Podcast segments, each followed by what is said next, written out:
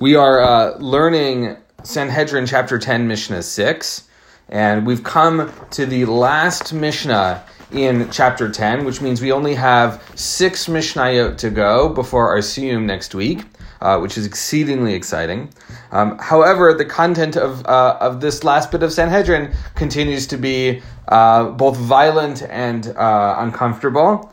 Um, in the last few Mishnayot, we have been learning about what's called the Ir Hanidachat, which is this city in which uh, the the majority of people have uh, been committing idolatry, and as a result, according to the Torah, um, this city uh, should not exist any further, and uh, action should be taken.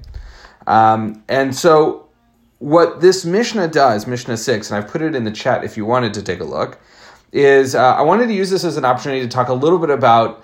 Um, Midrash Halacha and Midrash Agadah.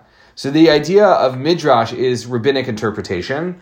And there are two types. One is Midrash Agadah. That's the stuff of story um, and interpretation. So an example of that would be, since we're talking about idolatry, would be the story of Abraham and his father, where Abraham breaks the idols uh, that would be a story of Midrash Agada, of story. And here, in this Mishnah, we see Midrash Halacha, where we take verses and we interpret from them laws. Um, they're not the same. Uh, they have different approaches, uh, halacha and agada, but here we see that. So for every verse that it mentions, it uh, makes a ruling in terms of Ir Hanidachat. So for example, it says at the beginning, For it is said, Shene'emar, and you shall gather all of the spoil of it into the midst of the broad place thereof. So we have this verse in Deuteronomy. It tells us that we have to collect all of these things and put it in a, in a broad place. If the Ir Hanidachat has no broad place, they make for it a broad place. Meaning to say, if they don't have a place to gather these things, they have to, they have to make one. If the broad place was outside the city, they have to bring it inside. And you can see they've taken the verse fairly literally, and they, they're trying to make it real.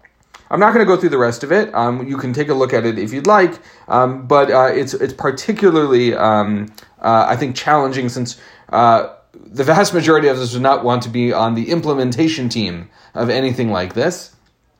But I did want to point out one thing at the at the very end.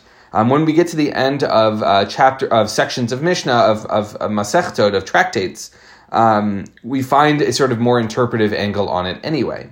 And so here it says at the end, for all the time that the ri- the wicked are in the world, fierce anger is in the world, and this is God's divine anger.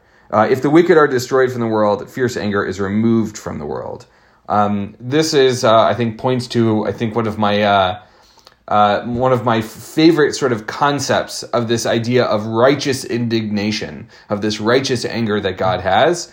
Um, I am certainly not suggesting we should go and kill people like the Mishnah does. Uh, that would be awful. But um, I, I do think that there is this powerful idea that when there is negativity and anger uh, and wickedness in the world, God doesn't like that. God wants us that wants a world in which there isn't wickedness, and uh, I think each of us have a role in our lives to sort of make the world a little less wicked, a little bit more kind.